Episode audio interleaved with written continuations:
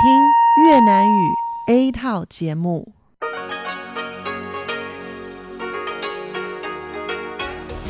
Đây là Đài Phát thanh Quốc tế Đài Loan RTI.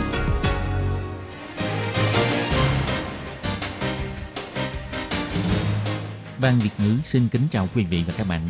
Đây là chương trình Việt ngữ Đài Phát thanh RTI được truyền đi từ Đài Loan.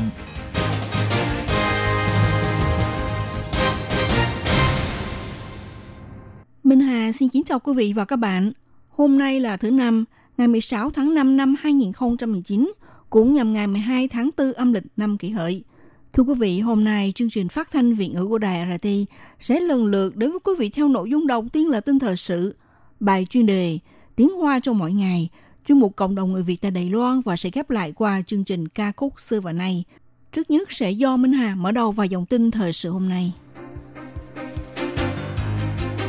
Bên lề kỳ họp Đại hội đồng Y tế Thế giới, Bộ Ngoại giao Đài Loan tích cực tạo ra những cuộc đối thoại song phương với số bụi cao hơn mọi năm. Tiến hành chính sửa đổi luật thương mại phòng chống hàng Trung Quốc đến Đài Loan thay đổi nhãn mát nơi sản xuất, cao nhất bị phạt 3 triệu đài tệ. Trước ngày biểu quyết dự luật kết hôn đồng giới, Liên đoàn Quốc tế Nhân quyền tuyên bố sẽ tổ chức hội nghị thường niên tại Đài Loan. Bản mẫu thẻ căn cước kỹ thuật số sẽ ra mắt vào tháng 9. Ông Từ Quốc Dũng tán thành việc cho quốc kỳ vào thẻ. Đài Loan chưa xuất hiện trường hợp bị nhiễm virus viêm gan E từ chuột, kêu gọi người dân không phải hoảng sợ. Ra mắt danh sách đề cử cho đêm trao giải thưởng âm nhạc Kim Khúc lần thứ 30 và sau đây mời các bạn theo dõi tiếp các tin chi tiết. Kỳ họp của Đại hội đồng Y tế Thế giới tại Geneva sẽ khai mạc vào ngày 20 tháng 5 tới. Chính phủ Đài Loan đã tích cực tiến hành những bản tuyên truyền có liên quan. Bộ trưởng Bộ Y tế và Phúc lợi Trần Thời Trung dự định sẽ khởi hành đến Geneva vào ngày 17 tháng 5. Người phát ngôn Bộ Ngoại giao Lý Hiến Trương cho biết, trước khi lên đường, ông Trần Thời Trung sẽ kết hợp với Bộ trưởng Bộ Ngoại giao Ngô Chu Nhiếp mở họp báo để giải trình về lập trường của chính phủ và năm nay sẽ đẩy mạnh dự án hành động gồm có những chương trình gì. Ông Lý Hiến Trương nêu ra, sau khi khai mạc kỳ họp Đại hội đồng Y tế Thế giới, chính phủ sẽ hợp tác với các tổ chức dân sự ở bên lề kỳ họp quy hoạch những biện pháp đồng bộ gồm có nhiều hạng mục có liên quan, bao gồm việc tổ chức buổi tiệc ngoại giao, Bộ trưởng Bộ Y tế và Phúc lợi mở họp báo, tổ chức hội thảo liên quan về y tế hoặc hội nghị nhóm công tác cùng với các nước có quan hệ ngoại giao tiến hành cuộc đối thoại song phương. Ông Lý Hiến Trương cho biết như thế này.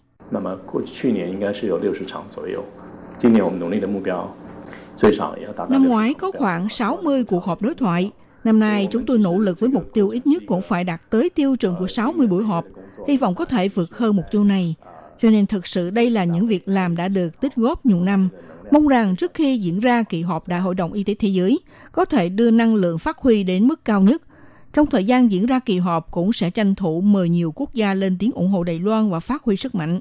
Những vật phẩm và bản quảng cáo tuyên truyền được áp dụng tại Geneva, ông Lý Hiến Trường cho biết, theo kế hoạch đã lần lượt ra mắt biểu ngữ quảng cáo Taiwan Can Help được dán trên xe buýt, taxi và xe đạp. Ngoài ra còn thực hiện những vật phẩm tuyên truyền nào là tem dán, lá cờ, tấm bảng đeo sau lưng, lá bài, ghim hoa lưu niệm và túi dây rút vân vân hiện nay đều đã gửi đến văn phòng đại diện Đài Loan tại Geneva và các sứ quán tại châu Âu để vận dụng. Gần đây bắt được có doanh nghiệp bất lương đưa hàng hóa Trung Quốc vận chuyển đến Đài Loan, đồng thời lấy danh xưng là mặt hàng Made in Taiwan để xuất khẩu sang Mỹ, thông qua thủ đoạn thay đổi nhãn mát nơi sản xuất với ý đồ để tránh né việc đánh thuế cao của Mỹ áp dụng cho hàng hóa Trung Quốc. Kể từ tháng 9 năm 2018 đến tháng 4 năm nay, tổng cộng bắt được 5 vụ ghi nhãn hàng của nơi sản xuất không đúng sự thật. Cao nhất bị xử phạt 30.000 đại tệ. Ngoài ra cũng xảy ra hơn 10 vụ làm giả văn bản. Hiện đã được chuyển đến cơ quan công tố để tiến hành điều tra. Mà cũng có doanh nghiệp đem giấy chứng nhận xuất xứ gốc ở Đài Loan để sử dụng cho hàng hóa Trung Quốc. Tránh né việc nước ngoài áp dụng mức thuế chống bán phá giá đối với mặt hàng có xuất xứ từ Trung Quốc khiến Liên minh châu Âu phải tiến hành cuộc điều tra đối với doanh nghiệp Đài Loan và nhiều hạng mục sản phẩm xuất khẩu từ Đài Loan, làm ảnh hưởng đến trật tự thương mại quốc tế và uy tín thương mại của sản phẩm Đài Loan trên thị trường quốc tế.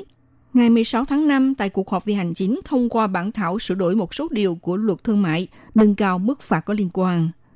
Theo bản thảo sửa đổi, chỉ cần doanh nghiệp có những hành vi vi phạm như là ghi nhãn mát nơi sản xuất không đúng sự thật, sử dụng giấy chứng nhận không đúng sự thật, hoặc là ở đơn vị ký giấy và cấp giấy chứng nhận không có chiếu theo trình tự để cấp phát giấy chứng nhận nơi sản xuất vân vân thì sẽ xử với mức phạt hiện hành là từ 30.000 đến 300.000 đại tệ, sẽ nâng cao mức phạt từ 60.000 đến 3 triệu đại tệ. Trong bản thảo sửa đổi cũng tăng thêm điều khoản mực cáo, người dân có thể đến cơ quan phụ trách để tố giác hành vi nghi nhãn mát nơi sản xuất không trung thực. Về biện pháp khuyến khích sẽ do cơ quan phụ trách tự chế định.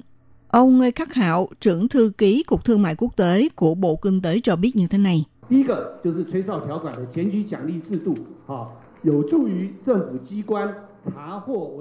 Từ trong điều khoản mực cáo để đặt ra chế độ tiền thưởng cho những vụ tố giác sẽ giúp ích cho cơ quan nhà nước đi điều tra và bắt giữ những vụ vi phạm xuất nhập khẩu, nâng cao hiệu quả quản lý ngành xuất nhập khẩu.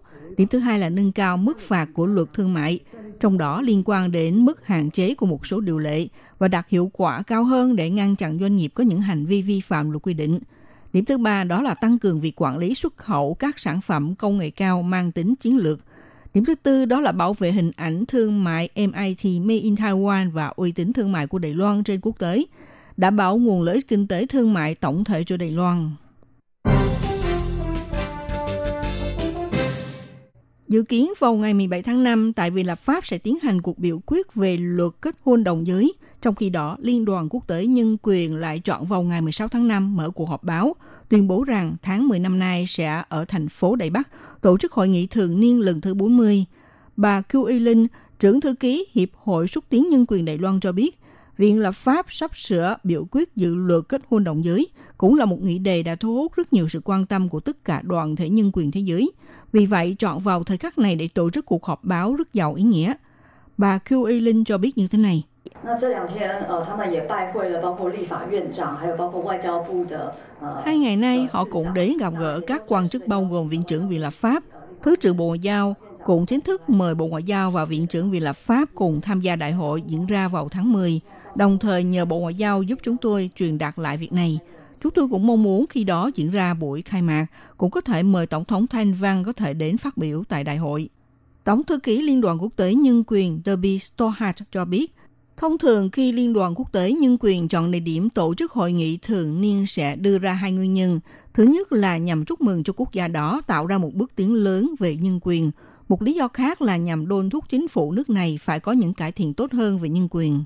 Bà Debbie Stohart cho biết thế này. In our meetings with state officials this week, we have told them Một tuần qua, trong quá trình chúng tôi đến gặp gỡ các quan chức chính phủ, chúng tôi cũng đặc biệt đề xuất với họ về việc này.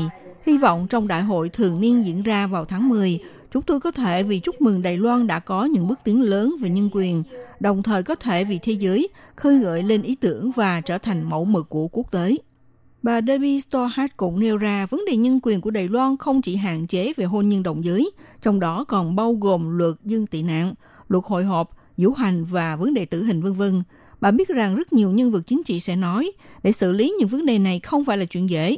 Hơn nữa, năm 2020 là năm diễn ra cuộc bầu cử tổng thống Đài Loan, nhưng bà cho rằng sở dĩ Đài Loan có thể tồn tại là vì có lòng can đảm, nên tiếp tục dũng cảm bảo vệ, đẩy mạnh con đường phát triển nhân quyền và dân chủ. Ủy ban Phát triển Quốc gia và Bộ Nội chính đang nghiên cứu việc sẽ cho ra mắt thẻ căn cước kỹ thuật số vào tháng 10 năm 2020. Nhưng sau khi có tin đồn trong bản thảo của thẻ căn cước mới không có in quốc kỳ, việc này đã thu hút dư luận quan tâm bàn tán sôi nổi. Ngày 16 tháng 5, trong cuộc họp Ủy ban Nội chính vì lập pháp đã mời Bộ Nội chính tiến hành báo cáo chuyên án lên kế hoạch, chức năng và kinh phí của thẻ căn cước kỹ thuật số.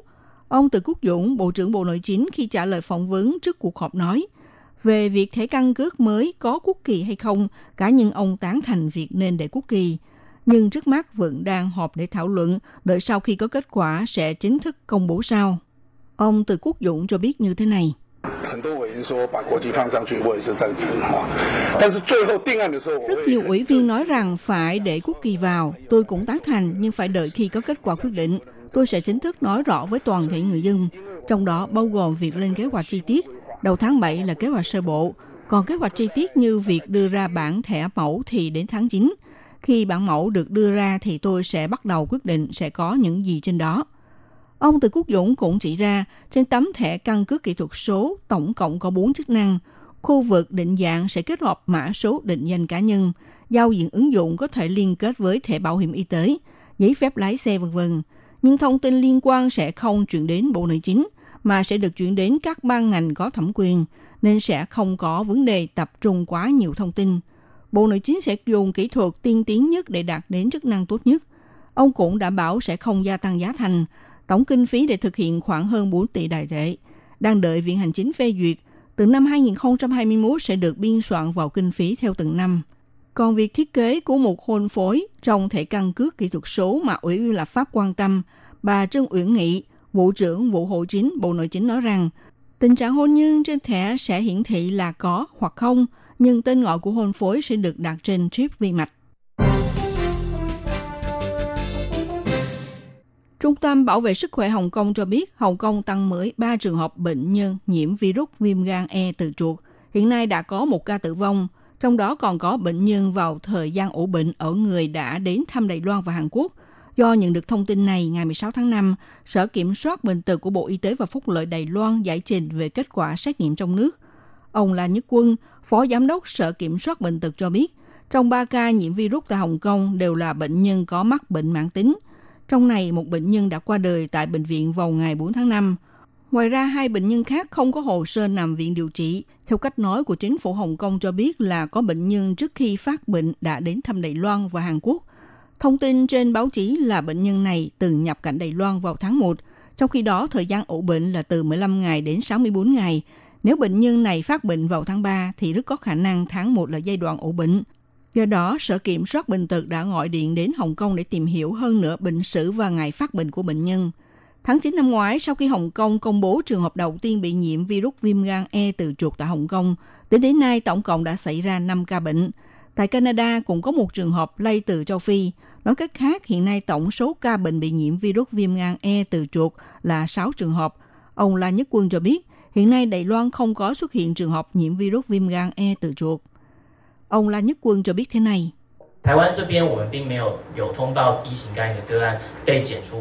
Tại Đài Loan bên này, chúng tôi chưa có nhận được thông tin về trường hợp bị nhiễm virus viêm gan E từ chuột. Vì sự thận trọng, chúng tôi cũng áp dụng phương pháp xét nghiệm do Đại học Hồng Kông và Nhật Bản đề nghị. Năm nay chúng tôi đưa mẫu viêm gan E và virus viêm gan chưa được xác định đi xét nghiệm, thực hiện 50 mẫu xét nghiệm, cho thấy toàn bộ đều là âm tính. Vì vậy, trong nước không có nhiễm virus viêm gan E từ chuột. Ông là Nhất Quân cho biết virus viêm gan E được chia làm 5 chủng loại bao gồm A, B, C, D, E. Thực ra triệu chứng của viêm gan E không có những điểm khác nhau nhiều hơn so với triệu chứng của virus viêm gan loại thường. Mặc dù viêm gan E từ chuột không có vaccine để phòng chống, nhưng vẫn có thuốc dạng uống để điều trị. Sở Kiểm soát Bệnh tật cho biết hiện nay Đài Loan không có xuất hiện trường hợp bị nhiễm virus viêm gan E từ chuột, do đó không phải lo lắng quá mức, nhưng vẫn phải lưu ý đến vấn đề vệ sinh. Vì nếu như thức ăn bị ô nhiễm từ chuột thì vẫn có thể bị lây nhiễm từ các loại vi khuẩn khác. Sở Kiểm soát Bệnh tật nhấn mạnh, các đơn vị hữu quan sẽ tiếp tục theo dõi và giám sát tình hình dịch bệnh diễn biến ở trong và ngoài nước. Giải thưởng âm nhạc Kim Khúc lần thứ 30 sắp sửa diễn ra tại sân vận động Arena Đại Bắc vào ngày 29 tháng 6 tới. Nhóm ca sĩ như Hoàng Phi, Đới Phối Ni và nhóm nhạc 911 công bố danh sách đề cử cho đêm trao giải thưởng Kim Khúc, cho thấy nhóm nữ ca sĩ hát tiếng phổ thông cạnh tranh quyết liệt trong bảng đề cử.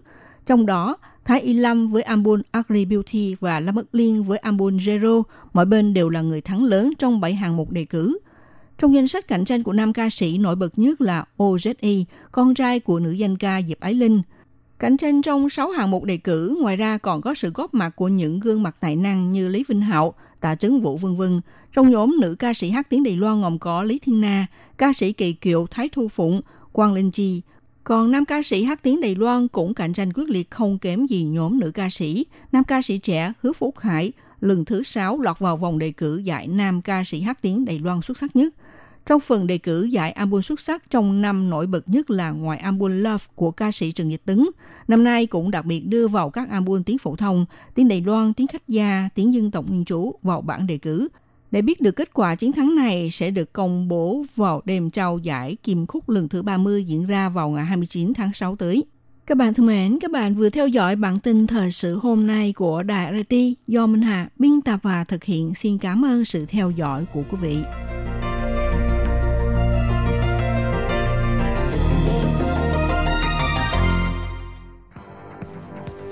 Đây là đài phát thanh quốc tế Đài Loan RTI, truyền thanh từ Đài Loan. Mời các bạn theo dõi bài chuyên đề hôm nay. Khi Nhi xin chào các bạn. Xin mời các bạn cùng đón nghe bài chuyên đề hôm nay với chủ đề là Công ty Trung Quốc có nhiều hình thức luồn lách. Không chỉ Đài Loan, các doanh nghiệp phương Tây cũng phải tăng cường cảnh giác. Sau đây xin mời các bạn cùng đón nghe phần nội dung chi tiết của bài chuyên đề nhé. Các doanh nghiệp Trung Quốc vì muốn có thể nhanh chóng xây dựng thương hiệu, phát triển hệ thống bán hàng và kỹ thuật vân vân, các doanh nghiệp này đã mạnh tay tấn công bằng cách mua lại hoặc đầu tư. Điều này đã khiến nhiều quốc gia phải cảnh giác. Công ty vốn Trung Quốc cũng vì thế mà triển khai ra nhiều trạng thái đa dạng khác nhau. Giới học thuật cho rằng muốn ngăn chặn hoàn toàn các công ty vốn Trung Quốc vượt biên chỉ có thể nhằm vào từng trường hợp riêng mà xử. Viện trưởng Lưu Mạnh Tuấn của Viện Nghiên cứu số 1, Viện Nghiên cứu Kinh tế Trung Hoa, khi trả lời phỏng vấn của ký giả báo CNA đã nói, bài bản doanh nghiệp vốn Trung Quốc đã đến các quốc gia tiên tiến, chủ yếu là dùng phương pháp mua lại doanh nghiệp của nước đó, mục đích là để có được thương hiệu, hệ thống khách hàng và kỹ thuật vân vân.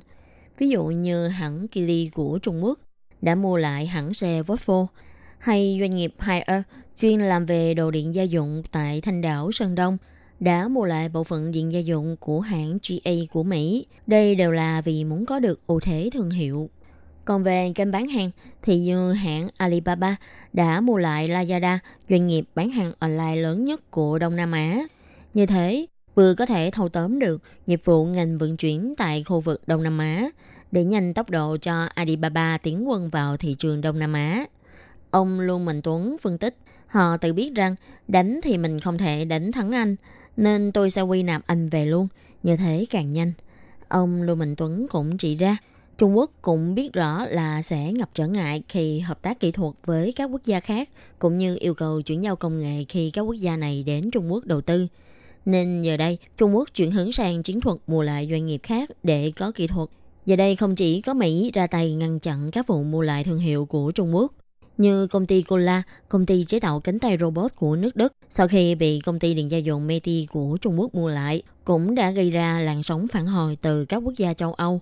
Họ quan ngại rằng như vậy Trung Quốc sẽ có được kỹ thuật quan trọng, kết hợp thêm với mô hình sản xuất giá thành thấp, e rằng sẽ làm tổn hại đến sự cạnh tranh công bằng cho cả thị trường. Ông Lô Mạnh Tuấn cho biết, với một số kỹ thuật là giống nhau giữa dân dụng và quân sự. Trên bề mặt, Trung Quốc chỉ là mua lại kỹ thuật doanh nghiệp dân dụng, nhưng có thể trong tương lai đó sẽ được dùng vào quân sự. Ví dụ như các công trình vật liệu của các loại máy móc, xe hơi, máy bay hay kỹ thuật gia công tinh xảo vân vân. Những điều này đều là nguyên nhân gây ra sự bất an cho các quốc gia khác. Ông Lô Mạnh Tuấn cũng nói, một phần quan trọng nữa là các doanh nghiệp Trung Quốc, phần lớn là doanh nghiệp quốc doanh. Do chính phủ nắm quyền, sau khi mua lại kỹ thuật của doanh nghiệp nước khác và áp dụng những kỹ thuật này vào lĩnh vực nào, thậm chí với nguồn vốn hùng hậu từ chính phủ Trung Quốc, điều này sẽ còn gây cạnh tranh không công bằng cho thị trường. Đây đều là vấn đề đáng suy ngẫm. Và điều khó khăn hơn mà ông Lưu Mạnh Tuấn chỉ ra, đó là Trung Quốc đang thúc tiến chế độ sở hữu hỗn hợp, tức là doanh nghiệp nhà nước và doanh nghiệp tư nhân sẽ nắm cổ phần xen lẫn.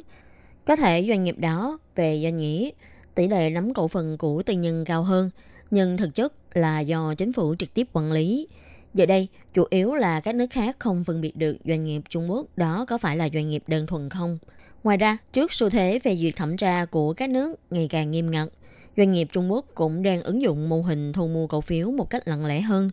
Có thể là mượn danh nghĩa của doanh nghiệp nước khác như Hồng Kông, Singapore, vân vân để mua lại doanh nghiệp. Hình thức mua lại lại càng phức tạp hơn. Ông Lô Minh Tuấn cho rằng các doanh nghiệp Trung Quốc thường lặng lẽ mà làm, khó mà có cách nào để phòng chống được. Và cũng không có cách làm đơn giản nào để ngăn chặn công ty Trung Quốc đến Đài Loan. Nên cuối cùng vẫn phải dựa vào từng trường hợp riêng biệt để điều tra và xử lý. Dù ở Mỹ hay Đài Loan thì cũng chỉ có thể làm như vậy mà thôi. Các bạn thân mến, Bài chuyên đề hôm nay với chủ đề các công ty Trung Quốc có nhiều hình thức luồn lách và vượt biên vốn do Khiết Nhi biên tập và thực hiện đến đây là kết thúc. Cảm ơn sự chú ý, lắng nghe của quý vị và các bạn. Xin mời các bạn tiếp tục đón nghe các chương trình tiếp theo của Ban Việt ngữ. Xin thân ái chào tạm biệt các bạn. Bye bye.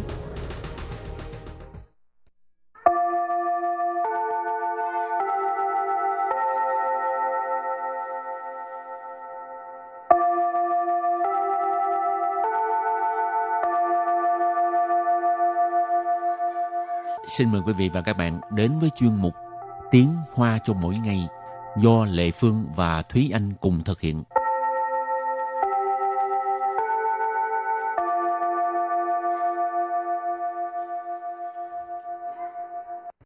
Thúy Anh và Lệ Phương xin kính chào quý vị và các bạn. Chào mừng các bạn đến với chuyên mục Tiếng Hoa cho mỗi ngày ngày hôm nay.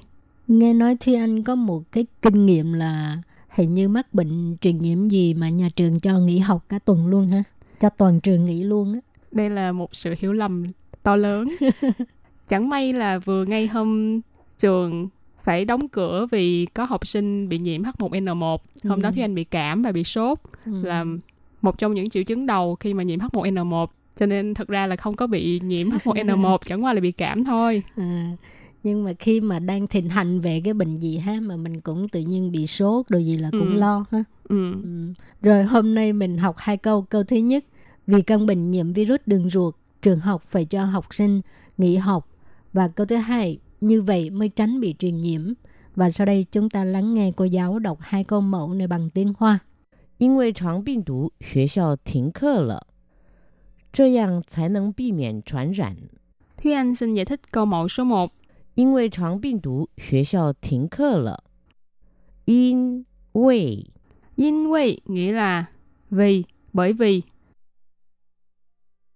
Tráng bệnh tú Tráng bệnh tú là bệnh nhiễm virus đường ruột. Bệnh tú là virus, tráng là đường ruột. Xuế xiao Xuế xiao là trường học. Thính khờ Thính khờ là nghỉ học. Lợ Lợ là từ đặt ở cuối câu, ý chỉ là sự việc này đã diễn ra. Và sau đây chúng ta hãy cùng lắng nghe cô giáo đọc lại câu mẫu này bằng tiếng Hoa. 因为肠病毒，学校停课了。因为肠病毒，学校停课了.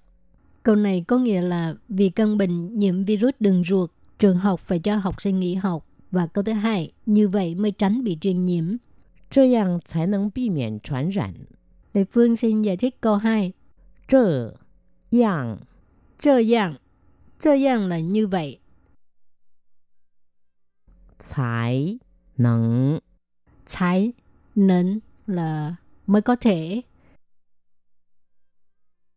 Bị miễn Bị miễn Bị miễn là tránh ha. Tránh né. Truyền rạn Truyền rạn có nghĩa là truyền nhiễm. Và bây giờ chúng ta lắng nghe cô giáo đọc câu mẫu này bằng tiếng Hoa. 这样才能避免传染。这样才能避免传染. Câu vừa rồi là như vậy mới tránh bị truyền nhiễm. Và sau đây chúng ta hãy cùng đến với phần từ vựng mở rộng.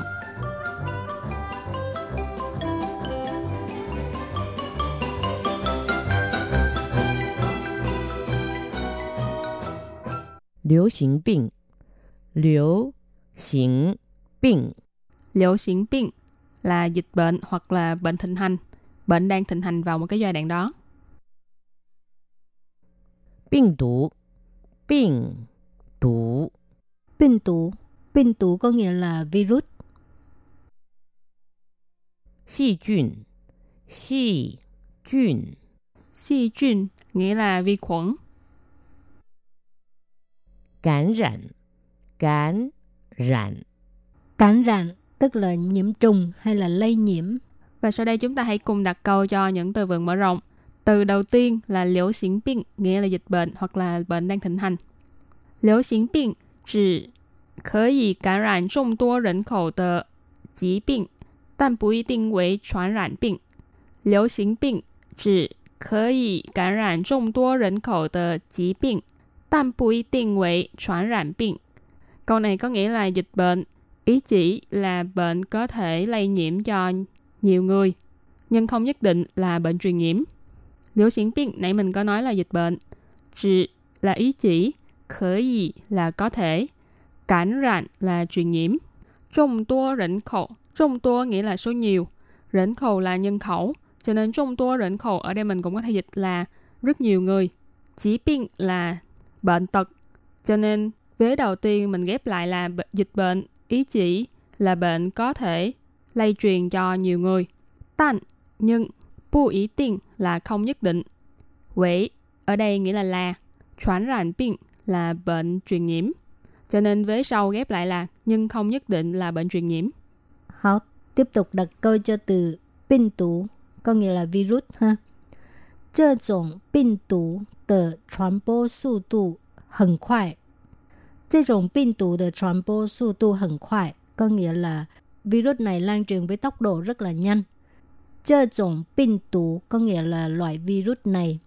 这种 tức là loại này, 病毒 là virus, 传播 tức là lan truyền, ở đây có nghĩa là lan truyền. Su tu là tốc độ ha, hần khoai là rất nhanh. Và đặt câu cho từ kế tiếp là si chuyên, nghĩa là vi khuẩn. 洗手是打败细菌最简单的方法。洗手是打败细菌最简单的方法。Câu này có nghĩa là rửa tay là phương pháp đánh bại vi khuẩn đơn giản nhất. Xí sổ là rửa tay. Tà bại là đánh bại. Xi chuyên, nãy mình có nói là vi khuẩn. Duy giản tan, nghĩa là đơn giản nhất. Phương pháp là phương pháp. Cho nên câu này ghép lại là rửa tay là phương pháp đánh bại vi khuẩn đơn giản nhất. Rồi và đặt câu cho từ cuối cùng, cảm染, tức là nhiễm trùng hay là lây nhiễm ha. 伤口要尽量避免与手指接触，以免感染细菌而发炎。伤口要尽量避免与手指接触，以免感染细菌的发炎。伤口 là vết thương, 尽量 là cố gắng ha, 避免 là tránh, 与 là với, 手指 là ngón tay, 接触 tức là tiếp xúc. 伤口要尽量避免与手指接触 tức là vết thương là phải cố gắng tránh tiếp xúc với ngón tay. Dĩ miệng tức là kẻo. Cảm染细菌 là nhiễm vi khuẩn. Phá hiện tức là viêm. Ý miệng cảm染细菌ở phá hiện tức là kẻo bị viêm do nhiễm vi khuẩn. Và sau đây chúng ta hãy cùng ôn tập lại hai câu mẫu của ngày hôm nay. Mời cô giáo đọc hai câu mẫu bằng tiếng Hoa.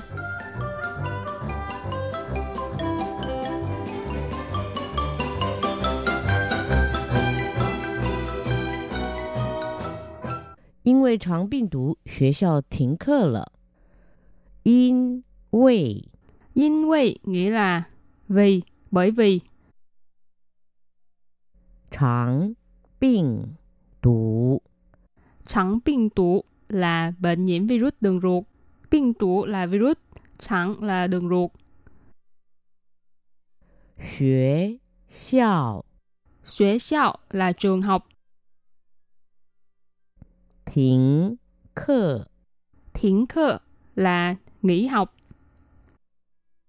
了 L là từ đặt ở cuối câu, ý chỉ là sự việc này đã diễn ra.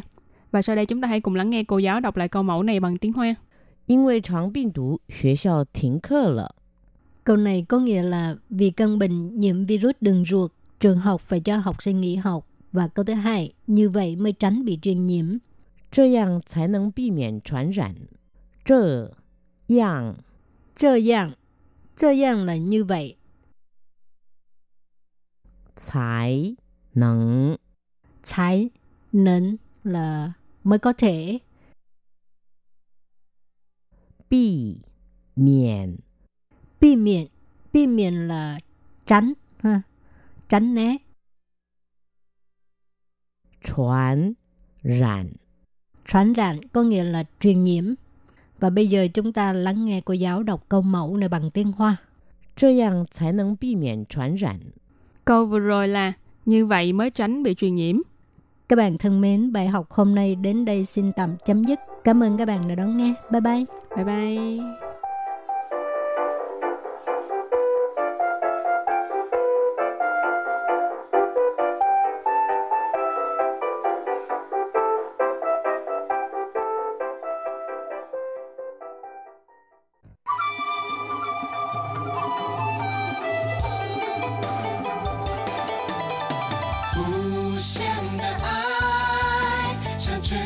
世界传开永恒的关怀，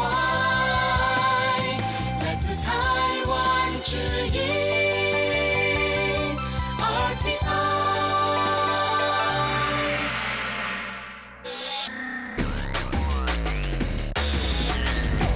Quý vị đang đón nghe chương trình Việt ngữ tại RTI truyền thanh từ Đài Loan.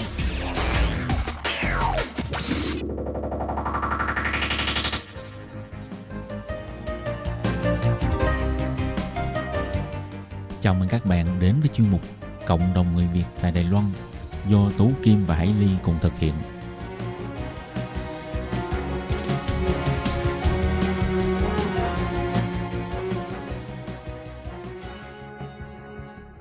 Hello, tôi Kim và Hải Ly xin chào các bạn. Hoan nghênh các bạn đã đến với chương mục Cộng đồng người Việt ngày hôm nay của chúng tôi. Vâng, thưa các bạn, thì ờ, để nối tiếp cho nội dung vào tuần trước, sau đây Hải Ly và Tố Kim xin mời các bạn tiếp tục theo dõi cuộc trò chuyện của chúng tôi với bạn Bùi Duyên đến từ Hà Nội và quê gốc ở miền đất quan họ Bắc Ninh.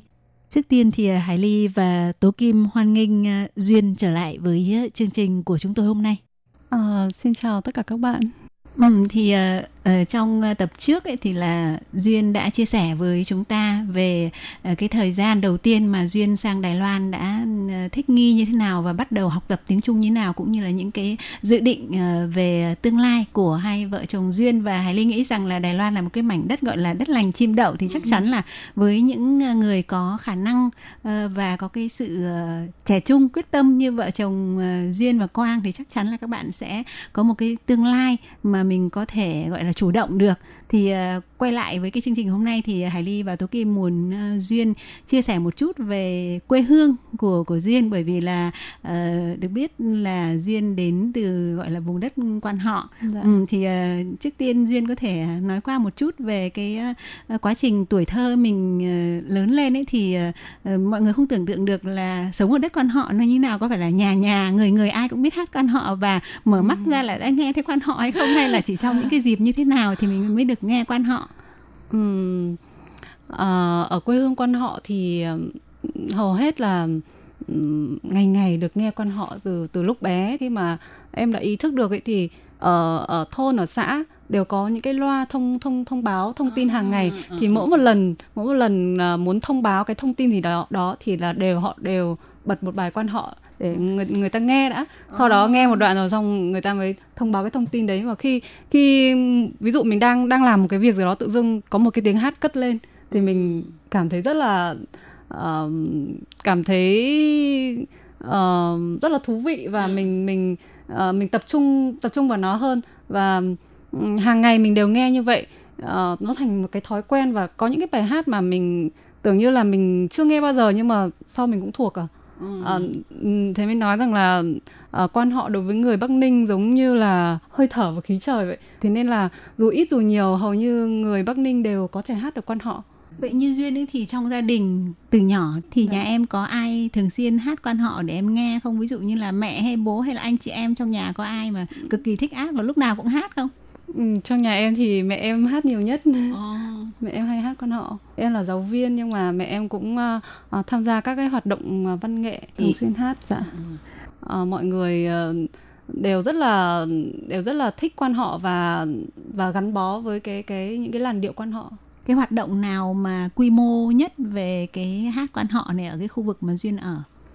Um, cái hoạt động quy mô nhất đó là Ừ. lễ hội hàng năm vào tháng 3 thì là có hội lim à hay là uh, hội lim hội lim là ở ở vùng khác nhưng à. mà ở ở Bắc Ninh thì vùng nào cũng có một cái lễ hội riêng ừ. ví dụ mỗi một xã sẽ có những cái lễ hội khác nhau và cứ vào tháng riêng thì là giải khắp trên đất Bắc Ninh là là những cái ngày lễ hội và nó rất là lớn oh. thì họ tổ chức hát quan họ này hát thuyền này rất là nhiều các hoạt động uh, thì đấy là cái hoạt động lớn nhất còn uh, trong trong năm thì cũng có những cái hoạt động hoạt động nhỏ hoạt động nhỏ thi hát hoặc là người dân có thể uh, tập hát và biểu diễn thi thoảng biểu diễn uh, văn nghệ cho uh, mọi người cùng nghe.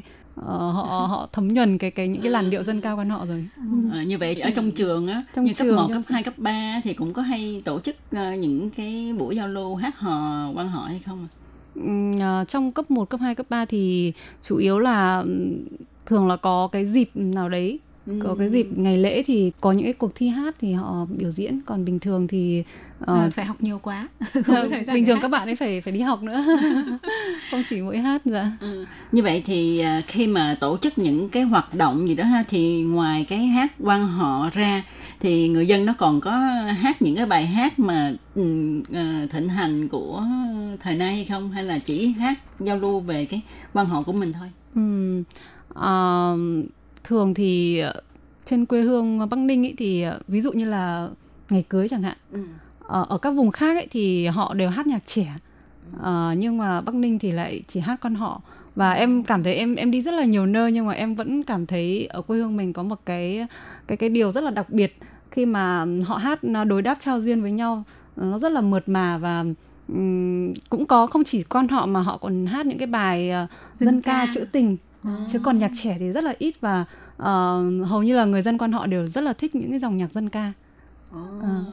như vậy duyên và ông xã duyên có hát quan họ với nhau không? Ờ, em với ông xã thì chưa hát quan họ với nhau bao giờ. Cũng vì cũng một phần là vì công việc của ông xã quá là bận. Uh, em thì bình thường ở nhà thì cũng chỉ là hát nghêu ngao con họ thôi. Chứ còn cũng uh, ít khi đi biểu diễn hay là như thế nào đấy quan họ đối với người Bắc Ninh giống như hơi thở và khí trời như là nhiều lúc cứ uh, ngồi ngồi làm việc hay làm gì đấy mình cũng có thể hát nghêu ngao vài câu thế thôi ạ. Ừ. Chứ mình tưởng đâu hai người đều là người Bắc Ninh đó thì khi nói chuyện với nhau anh một câu em một câu à. vừa nấu bếp vừa hát đối hả? Ừ. Cái đấy thì thường là trong các cuộc thi hoặc là các cái liền anh liền chị thì ừ. hay hát như vậy hơn. Vậy vừa rồi Duyên có nói đến một cái điểm rất là thú vị đó là hát thuyền. Vậy ừ. thì có nghĩa là hát con họ Bắc Ninh là có hình thức là hát ở trên mặt nước trên thuyền và hát ừ. ở trên bộ nữa hả? Dạ vâng ạ. Hai cái này nó có gì khác nhau không? Hay là chỉ khác là một cái là ngồi thuyền còn một cái là trên bờ thôi? Ừ, thực ra cái này thì nó cũng cùng là hát con họ nhưng mà uh, cái đặc điểm mà hát dưới thuyền thì uh, ví dụ như là liền anh liền chị đối đáp cho duyên thì nó sẽ nó sẽ hay hơn. Ừ, tức là cảm giác nó thơ mộng mượt, hơn. mượt mà thơ mộng hơn. Ờ. dạ. như vậy phải có hai dòng hay một dòng là hát đối đáp trao duyên còn một một cái dòng quan họ là chỉ hát một bài đó thôi phải không à, một bài theo cái điệu quan họ vậy thôi không? tức là ừ, tức là ý của tố kim không phải là tức là có thể hát là giống như hát đơn ca đúng và, rồi đúng và rồi. hát đối à, liền ừ. anh liền chị hai bên hát đối đáp đúng rồi nhau. đúng rồi có thể hát đơn ca hoặc là hát đối đáp cho duyên đều được nhưng mà cái đối đáp trao duyên á, là tự uh, uh, cái bằng là tức thì tức là một người đáp đáp một câu là tự họ uh, phản ứng họ họ họ họ đối đáp với nhau hay là nó có sẵn một cái bài đó để mình ca ờ, đã có sẵn một cái bài uh, bài mà từ ngày xưa uh, để lại là các liền anh liền chị sẽ đối đáp hát với oh. nhau à, có nghĩa là nó ví dụ như là nó có làn điệu sau đó đúng là mình ạ. có thể thay lời được đúng không cũng có thể thay lời được ừ. nó cũng hơi giống giống như là cái hò ở miền nam vậy đó họ miền Nam thì thì mà bên trai bên gái ha họ qua họ lại thì cũng đối đáp với nhau. Ừ, dạng dạng à, kiểu như vậy. À, ừ. thì uh, có có nhiều khi là không có cái bài sẵn.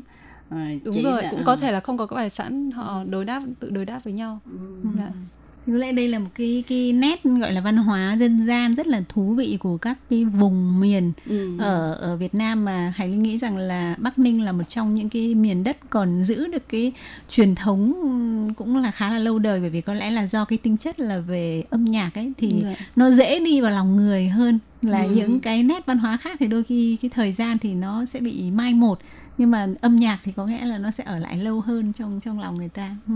Ừ thì nãy giờ nghe duyên chia sẻ ha duyên nói cái làng quan họ như là hơi thở như là không khí ha. Ừ. thì à, tin chắc rằng à, duyên cũng sẽ ca quan họ rất là hay.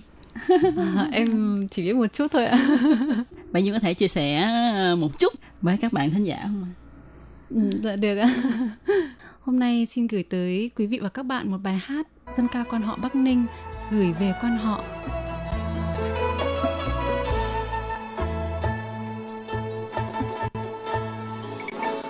chưa đến làng quán họ, chọn tình nghe canh hát trao duyên. Anh chưa đến dòng sông cầu, ngàn đời vui sóng nước lơ thơ.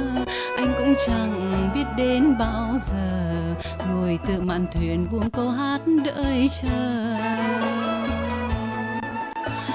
Anh chưa đổi chiếc nón mà hỏi xem đây đã mấy hẹn mấy hò mà sao người con họ cứ dấu nụ cười thầm trong vành nón bà cầm và trong ta áo tứ thân thì hội mùa xuân. Anh đang ở xa lắm, lạ kỳ thấy em hát sân ca. Anh thấy yêu cô quan họ quê nhà niềm tin mang tình yêu vô bên vô bờ, lời thủy chung son sắt từng giờ, cùng em câu hò hẹn. Hội lim quê mình. Anh đang ở nơi ấy, mặc dù xa anh vẫn nhớ em nhiều. Anh lắng nghe câu quan họ sớm chiều là khi những nụ xuân đang hé môi cười là bài ca em nhắn tới người cùng em câu hò hẹn hội lim quê mình Xin chào quý vị và các bạn. Mình xin tự giới thiệu mình là Duyên, mình đến từ Bắc Ninh. Hôm nay xin gửi tới quý vị và các bạn một bài hát dân ca quan họ Bắc Ninh về Kinh Bắc về kinh bắc quê em. Mà nghe quan họ mà xem làng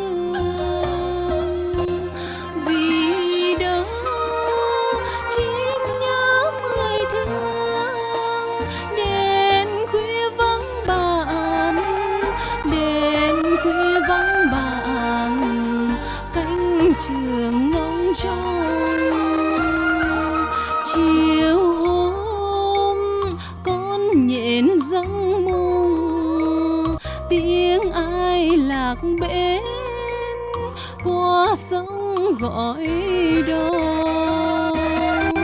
dù chẳng nắng chẳng hẹn hò, mà sao vẫn thấy thận thờ bâng khuâng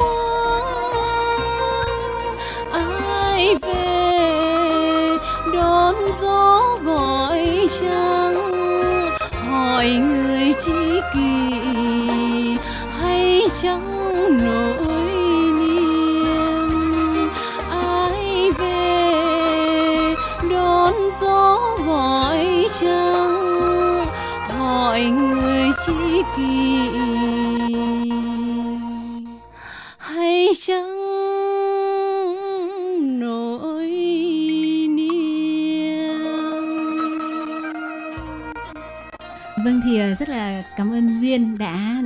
Cho chúng ta thưởng thức những cái ca khúc ờ, quan họ Bắc Ninh rất là uh, mượt mà, cảm thấy rất là ấm lòng. uh, nhớ quê hương nhưng mà lại cảm giác như mình đang được sống ở trong cái tình cảm của quê hương thì uh, cũng xin uh, thay mặt cho chương trình cảm ơn uh, Duyên và xin chúc cho vợ chồng Duyên uh, mọi việc uh, thuận lợi, vui vẻ và hạnh phúc. Um, xin cảm ơn chị Hải Ly và chị Tố Kim đã um, có một buổi uh, giao lưu với uh, các bạn uh, uh, thính giả ngày hôm nay.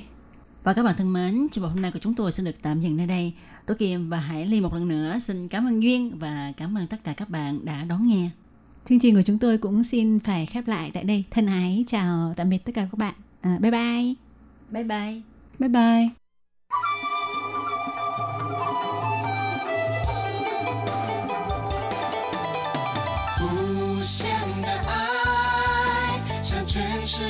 敞开永恒的关怀，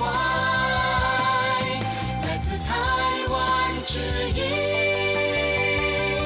RTI。Quý vị đang đón nghe chương trình Việt ngữ Đài RTI truyền thanh từ Đài Loan. Mời các bạn theo dõi tiết mục ca khúc xưa và nay do Minh Hà thực hiện.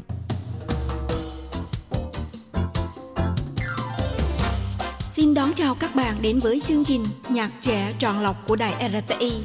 Trong chương trình này, Minh Hà sẽ giới thiệu những ca khúc Trung Hoa cùng album đang được giới trẻ Đài Loan yêu thích nhất.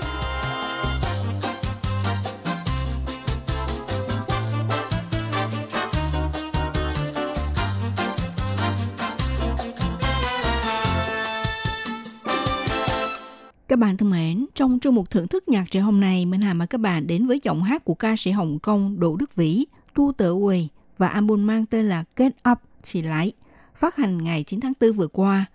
Đầu năm 2018 đạt được vinh dự với giải Billboard Icon Award tại Mỹ, thì đây là giải thưởng vô cùng danh dự mà ban tổ chức của sự kiện muốn dành cho một trong những biểu tượng sáng chói nhất của làng nhạc pop thế giới – Đỗ Đức Vĩ trở thành là ca sĩ người Hoa đầu tiên mang về giải thưởng quốc tế này, khẳng định được nghề hát của anh đã theo đuổi nhiều năm.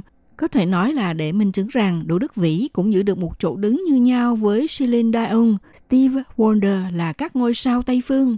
Ngừng 2-3 năm nay, Đỗ Đức Vĩ ngoài việc tham gia quay phim và đi lưu diễn ở các nơi, thực tế thì anh cũng lặng lẽ chuẩn bị album solo cho mình. Cuối cùng vào cuối năm 2018, chính thức phát hành album mới Get Up Chỉ Lại.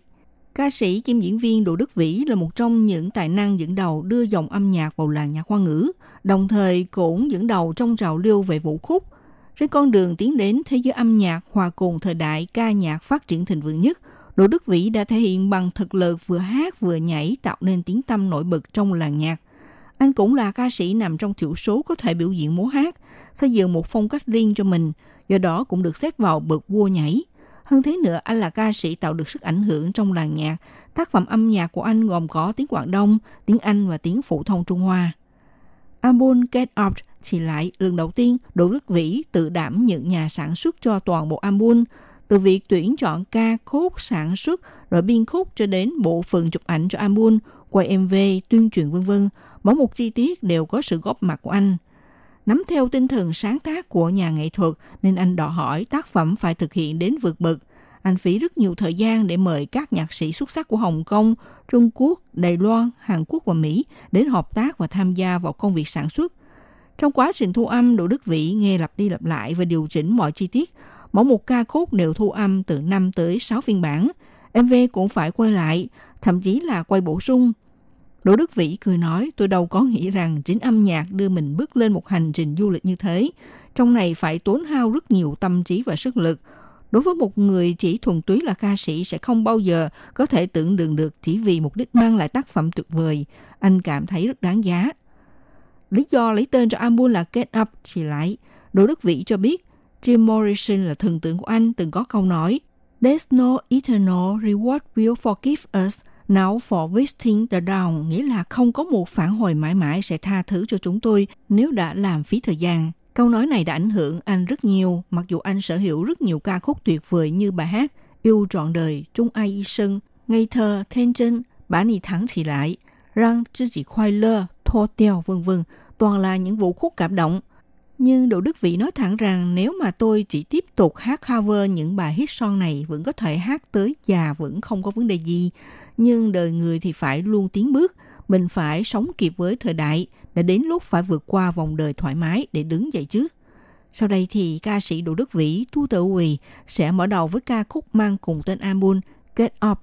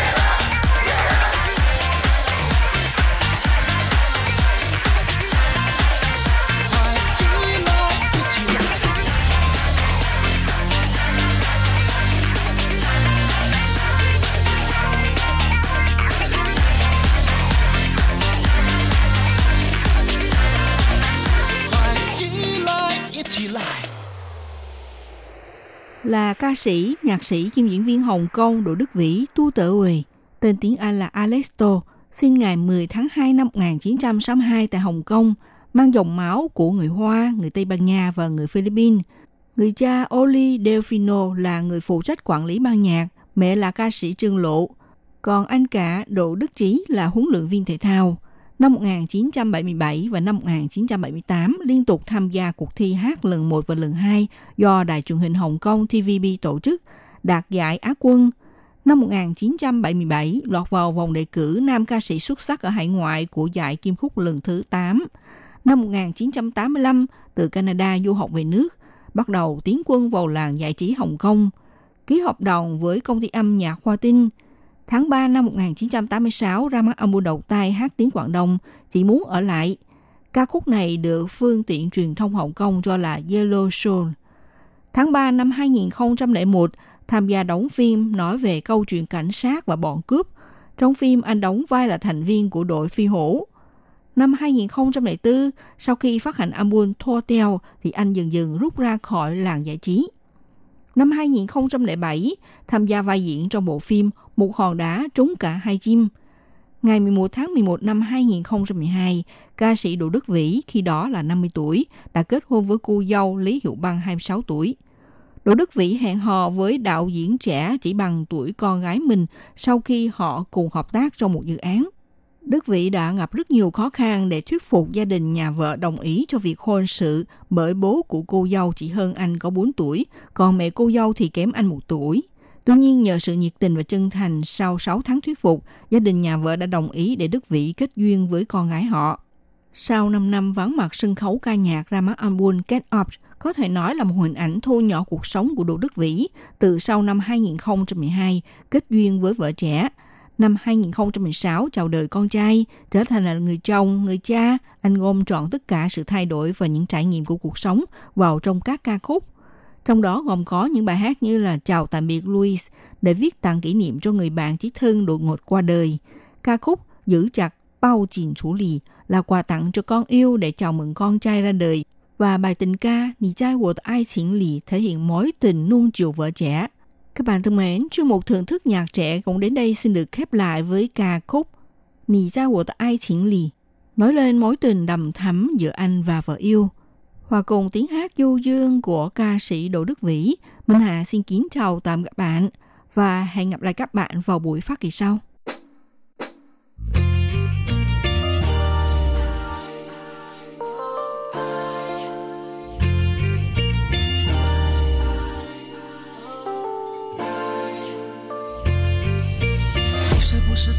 回想那段花样过去，烦恼不太多，花不完的勇气，你是不是不知道，在我心头的你，时光的痕迹，让我疯狂着迷，那时候的爱情只想拥有着你，长年以光彩多。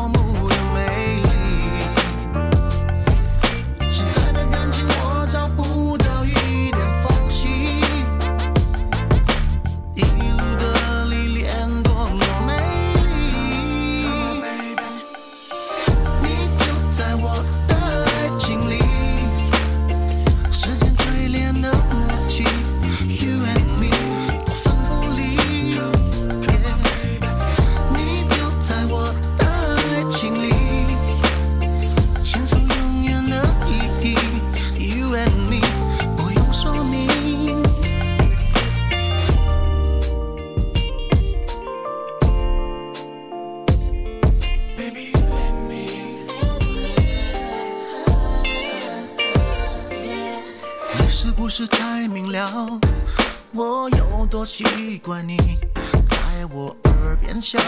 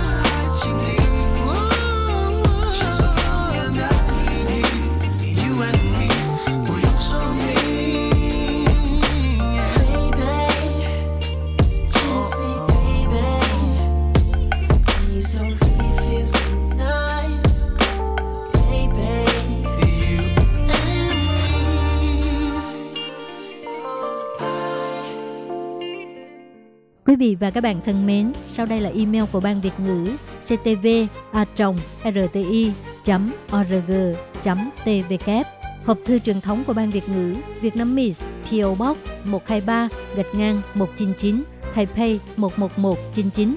Còn thính giả ở Việt Nam xin gửi đến hộp thư số 104 Hà Nội Việt Nam.